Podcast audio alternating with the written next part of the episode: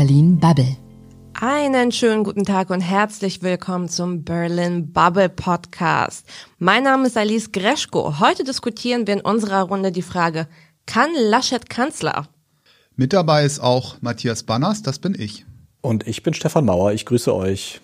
Ah, die Herrschaften, schön, dass wir uns zu diesem Thema versammelt haben, denn ich glaube, so langsam werden die Leute ein bisschen nervös. Äh, es fängt ja in unserem Superwahljahr ja schon bald an. Baden-Württemberg und Rheinland-Pfalz wählen in, wie viele Wochen sind das äh, seit Aufnahme? Sechs ungefähr? Roundabout. Der 14. März stehen die ersten Wahlen an und es geht weiter. Wir haben äh, zusätzlich noch Thüringen, Sachsen-Anhalt, Berlin, Mecklenburg-Vorpommern. Und natürlich spitzt sich alles mit der Bundestagswahl zu. Alles wird anders. Angela Merkel ist nach 16 Jahren dann nicht mehr unsere Kanzlerin. Laschet ist jetzt als CDU-Parteivorsitzender gewählt.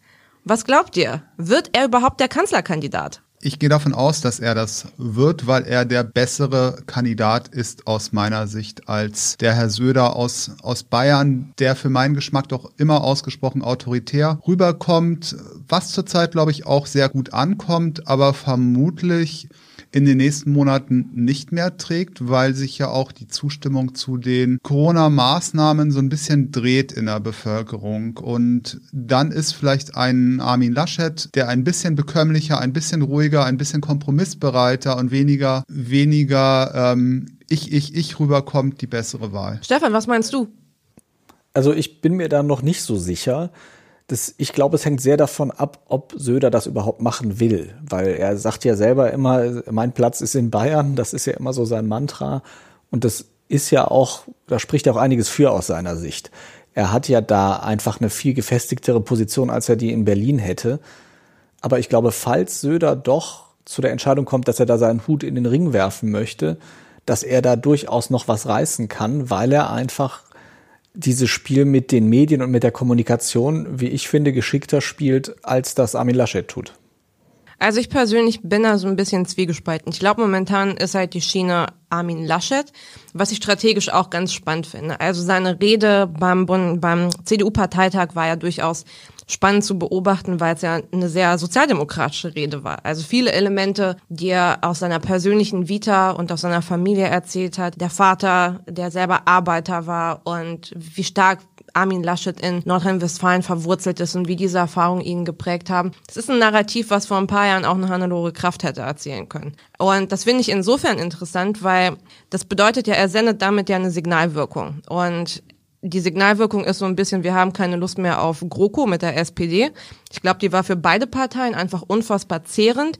Aber es könnte auch ein, genauso ein Signal in Richtung Grüne senden. Wir brauchen keine Sozialdemokraten mit äh, Öko-Priorität, sondern so ein bisschen der Wink in Richtung FDP, ihr werdet der komplementäre Partner zu dieser sozialdemokratischen Linie, beziehungsweise zu einer eher mittigeren CDU-Linie. Und ich kann mir vorstellen, dass es strategisch durchaus Sinn ergibt, diese Schiene zu fahren. Wobei sich da natürlich beide Kandidaten nicht großartig voneinander unterscheiden. Also auch der Herr Söder hat ja sehr deutlich sein grünes Herz entdeckt und aus meiner Sicht ist es äh, zumindest genauso wichtig, auch den Wirtschaftsflügel der CDU wieder einzubinden, der jetzt ja erstmal mit der Nichtwahl von, von Herrn Merz ein Stück weit vor den Kopf gestoßen worden ist. Und wie gesagt, ähm, da Herr Laschet offener, kompromissbereiter ist und auch in Nordrhein-Westfalen gezeigt hat, dass er durchaus bereit ist, äh, auch andere Kräfte im Kabinett neben sich zu dulden. Da möchte ich nochmal besonders den Herrn Reul hervorheben als starken, kantigen Innenminister. Kann ich mir auch vorstellen, dass unter Laschet auch eine Zusammenarbeit, eine, ein Zusammengehen mit dem Wirtschaftsflügel besser funktionieren könnte als bei dem Herrn Söder, der mehr so in Richtung Alleindarsteller marschiert. Ja, ich finde gerade diese Geschichte mit dem Wirtschaftsflügel, da muss man sich ja auch mal anschauen, was diese ganze Konstellation Laschet, Merz ist ja jetzt hoffentlich weg vom Fenster, aber äh, Laschet, Söder, Merz, was die eigentlich so bedeutet. Also ist es tatsächlich so, dass ein März der einzige gewesen wäre, der diesen Wirtschaftsflügel einbinden kann. Und wäre das wirklich so sinnvoll gewesen für die CDU, sich ein konservativeres, rechteres Profil zu geben, als sie aktuell hat? Weil ich meine, im Moment wir reden darüber, ob die mit den Grünen koalieren wollen in der Union. Wir reden darüber, dass sie sowieso mit der FDP koalieren können. Und eine große Koalition haben wir ja gerade. Das heißt, es gibt drei Parteien, die wahrscheinlich im nächsten Bundestag sitzen werden, mit denen die Union koalieren kann.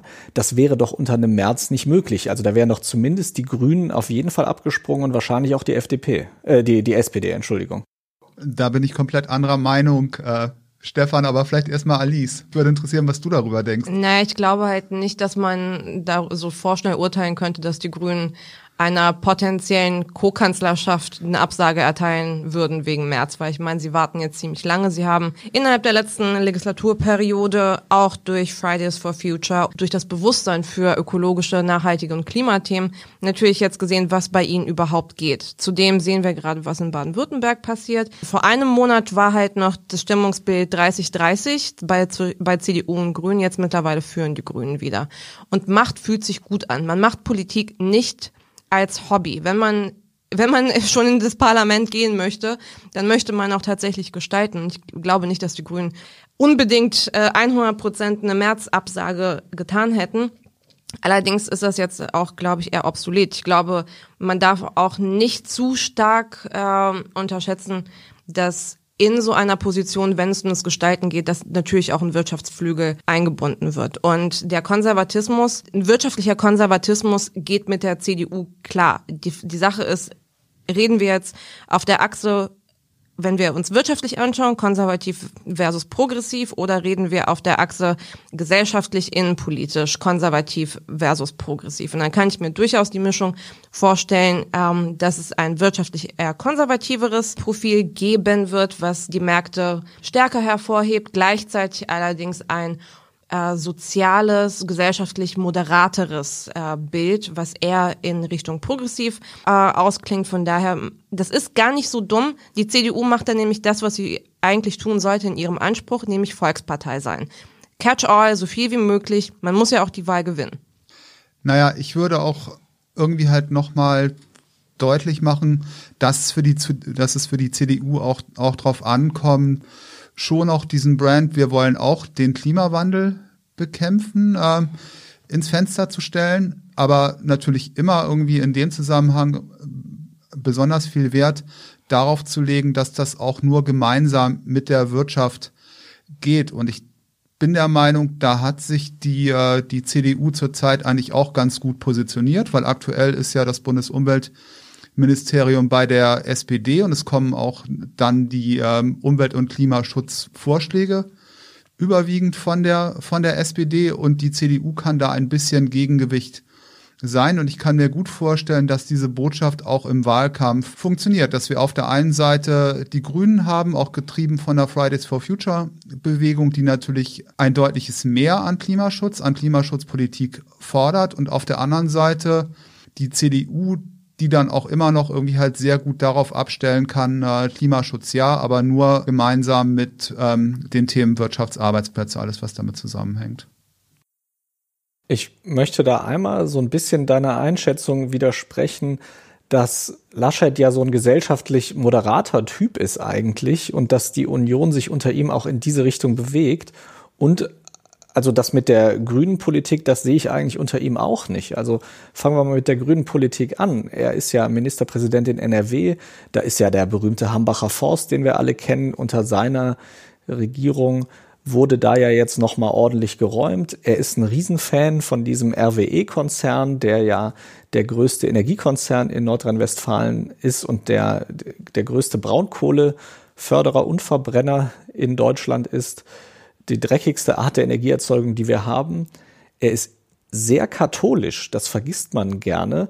Sein engster Berater, äh, Nathanael Leminski, der ist aktuell der Medienstaatssekretär in Nordrhein-Westfalen, der gehört sowohl zu Opus Dei, das ist ja diese extrem konservative Gruppe in der Kirche, und der ist Gründungsmitglied der Initiative Pontifex, die 2005 gegründet wurde äh, von Fans von äh, Ratzinger, von Benedikt II.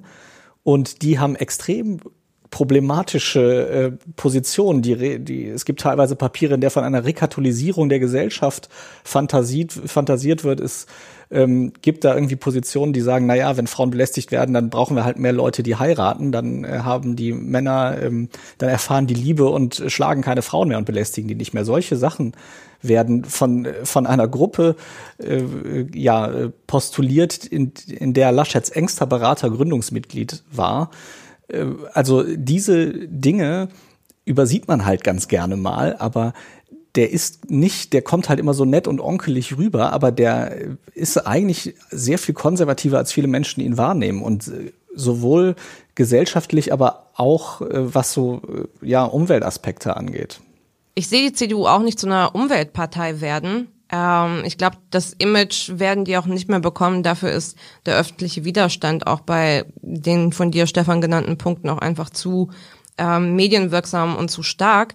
Ähm, was ich allerdings in puncto Konservatismus anmerken möchte, ist, ich glaube, dass innerhalb der letzten 15 Jahre sich Deutschland doch durchaus auf eine Art und Weise weiterentwickelt hat und als äh, Politiker in so einer Position muss man auch anerkennen, wir sind jetzt so weit, dass wir eine, äh, eine Frauenquote für DAX-Vorstände haben, dass immer mehr Menschen, ähm, die sonst nicht vertreten waren, ihre Stimme einfordern in öffentlichen Diskursen.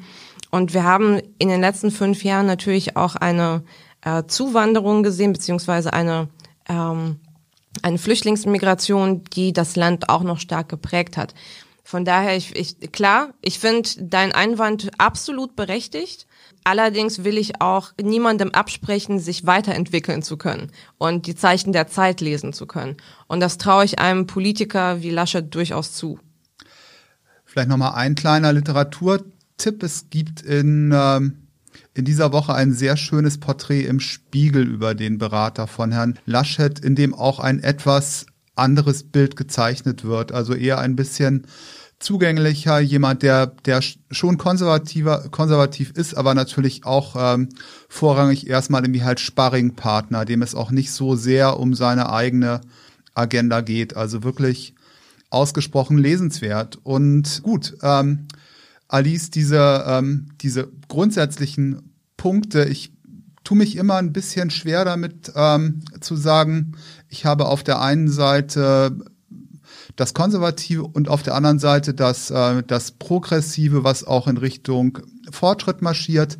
Ich bin der Meinung, gerade in diesem Konservatismus ist auch eine Weiterentwicklung möglich und da geht's dann auch darum, irgendwie halt auch ähm, auch weiterhin bestimmten Positionen und Werten irgendwie halt auch ihren Platz in der Gesellschaft einzuräumen und irgendwie halt auch genau diese Leute mitzunehmen. Und letztendlich wird das irgendwie halt nur gelingen, wenn wir auch konservative Politiker haben, die irgendwie auch genau für diese Menschen weiterhin wählbar sind und die auch ihre Positionen vertreten. Also, und natürlich, klar, ähm, kompromissbereit sind mit allem, was es an neuen Trends irgendwie halt gibt, aber dennoch auch beharrlich konservativ? Also ich habe gerade ähm, eine Umfrage gesucht, na, die ist aus dem Januar äh, zur Beliebtheit von deutschen Spitzenpolitikern, weil ich die gerne mal vergleichen wollte. Es gibt da Noten von plus fünf bis minus fünf in der Achse und Stand Januar, ich glaube 21. Januar ist die Umfrage, äh, Angela Merkel erreicht zwei 1,7, Jens Spahn 1,6, der Herr Söder 1,5. Dann gibt's ein paar Sozialdemokraten, Grüne und dann ist Herr Laschet mit 0,7. Ähm, das heißt, er erreicht momentan von dem öffentlich sichtbaren Spitzenpersonal äh, die schlechteren Noten. Zur Anmerkung Seehofer 0,5, Friedrich Merz 0,1. Ähm, theoretisch Söder, ich würde das gern nochmal untermauern für die öffentliche Wirkung. Söder kommt besser weg als Laschet. Von daher ist seine Wahrnehmung vielleicht auch gar nicht so moderat, wie ich sie mir vorstelle. Ja, ich denke, dass, also das, was ich ja vorhin auch schon gesagt habe, dass Söder einfach sehr, sehr viel besser darin ist, zur richtigen Zeit den richtigen, die richtige Message zu senden. Also angefangen damit, also er hat ja nach der Bundestagswahl sehr, sehr hart am rechten Rand gefischt, weil er irgendwie der Meinung war, dass, dass er halt durch die AfD ganz viele Stimmen verliert. Dann hat er relativ schnell gemerkt, das ist gar nicht so, sondern dass die größtenteils aus NichtwählerInnen ihre Leute rekrutieren. und ist dann total schnell umgeschwenkt, hat sich jetzt so einen grünen Anstrich gegeben. Dann hat er sich noch zu Beginn der Pandemie mit riesigen äh, Bergen Klopapier fotografieren lassen und so. Also der hat einfach ein echt gutes Gespür für Inszenierung. Und gerade bei so einem, äh, je, je höher das Amt wird und desto spitzenpolitischer das wird, desto wichtiger ist ja auch diese Inszenierung. Und das ist was, was man, glaube ich, nicht vergessen sollte, unabhängig von den Positionen, die jemand hat in der Politik es kommt halt auch total darauf an, wie gut man die transportieren kann. Und da ist Laschet ein ganz anderer Typ Kommunikator als Söder, weil der halt eher so ein bisschen versucht, weicher und kompromissbereiter rüberzukommen und Söder halt eher so ein bisschen, ja, ein bisschen härter. Das ist aber, man darf das nicht verwechseln mit der Politik, die dahinter liegt. Also Laschet ist nicht so ein softer, weicher Typ, sonst wäre er auch nicht da, wo er jetzt ist. Und Söder ist auch nicht an allen Stellen härter als Laschet und, und konservativer. Ich denke, das, das vergessen wir manchmal in dieser Debatte. Söder hat ein gutes Gespür für Inszenierung, da liegst du richtig. Auf der anderen Seite, wir beobachten natürlich gerade zurzeit bei, bei Ursula von der Leyen, äh, wie dann irgendwie halt so Pathos und Inszenierung auch irgendwie halt sehr schnell ähm, wieder ganz tief stürzen kann. Und das ist aus meiner Sicht eigentlich auch das große Risiko bei, bei so Herrn Söder, weil ähm, Herr Söder natürlich irgendwie halt sehr stark auf sich selber setzt und auf, ähm, auf seine eigenen Einschätzungen, Positionierungen. Also um das nochmal zu wiederholen, da ist natürlich auch niemand in seinem Kabinett, der neben ihm glänzt. Also dieses Thema Teamplayer, Verantwortung auf verschiedene Köpfe, äh, abzugeben, das, das kann er überhaupt nicht gut. Und damit verknüpft ist natürlich irgendwie halt ein sehr hohes Risiko, dass wenn dann irgendwie halt Dinge falsch laufen, wenn sich Trends ändern, dass dann natürlich auch alles auf ihn zurückfallen wird und auf niemand anders. Er hat jetzt seine Gesundheitsministerin, glaube ich, irgendwie halt über entlassen, aber das war auch eine Geschichte, die irgendwie halt mehr oder minder so nebenbei gelaufen ist. Ja, ich sage auch nicht, dass Söder der bessere Kanzlerkandidat wäre. Ich sage nur, wir dürfen nicht unterschätzen, dass er, wenn er das vom Timing richtig hinkriegt, sich einfach besser inszenieren kann, wahrscheinlich kurz vor der Bundestagswahl. Ich sage nicht, dass das dann die bessere Wahl wäre. Also ich würde noch eine andere Sichtweise beziehungsweise eine andere Frage in der in dem Zusammenhang stellen, weil momentan über Söder zu diskutieren, es ist ein bisschen müßig. Es ist halt ein Fragezeichen. Keiner von uns weiß halt, ob er den Ring, ob er den Hut reinwerfen wird oder ob er es nicht tun wird. Aber vor dem Hintergrund dieser Umfrage, die ich gerade gesehen habe, wenn Laschet äh, in der Beliebtheit und in der Bewertung relativ weit abgeschlagen ist neben den anderen Politikerinnen und Politikern, die in der Öffentlichkeit sichtbar sind, was müsste er denn tun, um seine Wahrnehmung so zu verbessern, dass die Bundestagswahl für die Union auf eine Art und Weise rauskommt, dass sie ihre, ihr Ergebnis mindestens halten können, wenn nicht sogar verbessern. Also ich denke, er sollte seine, seine Stärke noch weiter ausspielen, nämlich wirklich irgendwie halt dieses Thema Teamplayer. Wenn es ihm gelingt, jetzt die wichtigen Strömungen der Partei mitzunehmen und auch entsprechende Köpfe nach vorne zu schieben, das, was ja ähm, irgendwann im Wahlkampf sowieso passiert mit diesen Teams, die dann irgendwann aufgestellt werden, dann hat er ähm, gute Chancen. Vielleicht sollte er diesen Schritt einfach vorziehen und äh, jetzt irgendwie halt schon mal gucken, wen kann ich da irgendwie halt mit reinnehmen für Inneres, für Wirtschaft, für andere, für andere Themengebiete. Also ich frage mich, ob das möglich sein wird, das zu tun, bevor über die Kanzlerkandidatur entschieden wird, weil erstmal muss er sich ja intern gegen Söder durchsetzen, falls der jetzt seinen Hut in den Ring wirft. Ich sehe eigentlich sonst niemanden, der ihm das irgendwie streitig machen würde. Äh, aktuell insofern, das ist ja erstmal seine Aufgabe und jetzt ein Schattenkabinett aufzustellen, bevor diese Entscheidung gefallen ist, das wird ja wahrscheinlich nicht passieren oder ist das irgendwie üblich? Ich kenne keinen Fall oder kann mich an keinen Fall erinnern, wo das mal jemand gemacht hätte. Nee, es ist nicht üblich, aber es ist aus meiner Sicht trotzdem sinnvoll, jetzt irgendwie bereits, also gerade im Bereich Wirtschaft, auch den oder die wichtigen Köpfe bereits mit an Bord zu nehmen, um die eigene Position zu stärken und äh, um auch dieses Thema März, Märzlager abzuräumen. Spielst du da auf März an? Soll er ihn aufnehmen in sein Schattenkabinett? Nein, aber vielleicht ähm, Carsten Linnemann wird irgendwie halt häufiger genannt. Vielleicht gibt es da auch noch auch noch bessere Kandidatinnen oder Kandidaten, die dafür geeignet sind. Ja, weil ich bin tatsächlich der Meinung, also März sollten wir jetzt langsam wirklich mal rausschreiben aus der Union. Ich meine, er hat jetzt so oft verloren, irgendwann sollte die Botschaft mal ankommen. Aber ja, natürlich wäre es äh, smart von Armin Laschet, sich möglichst schnell jetzt äh, möglichst viele Verbündete zu suchen. Frage ist halt, äh, ob ihm das gelingt. Ich meine, er hat immerhin den sehr starken Landesverband NRW hinter sich und ist dort Ministerpräsident. Das ist ja erstmal was. Und ja, also ich, ich kann tatsächlich, das kannst du wahrscheinlich besser einschätzen, Matthias, und du wahrscheinlich auch, Alice, äh, wie gut Söder überhaupt in Berlin verdrahtet ist. Da habe ich tatsächlich jetzt gar nicht so den Riesenüberblick. Also eigentlich kurzer Satz nur zum März man müsste mit ihm Mitgefühl haben, weil wir haben alle schon große Träume platzen sehen. Äh, das ist halt so eine menschliche Eigenschaft, die, die ihn jetzt durch sein Leben begleiten wird. Wir werden es ja auf jeden Fall sehen. Ich glaube, wir sollten alle auf jeden Fall die kommenden Landtagswahlen in Baden-Württemberg, in Rheinland-Pfalz, Thüringen, Sachsen-Anhalt, Berlin und MacPom gut vor Augen halten, um ein bisschen das Stimmungsbarometer innerhalb des Landes zu sehen. Und sonst, wir werden definitiv die Antworten von der CDU serviert bekommen, welche Entscheidung ähm, kommen wird. Mich würde auf jeden Fall interessieren, was unsere Zuhörerinnen und Zuhörer zu diesem äh, Thema denken. Schreiben Sie uns. Berlin Bubble ist auf Facebook, Twitter, LinkedIn, Instagram verfügbar.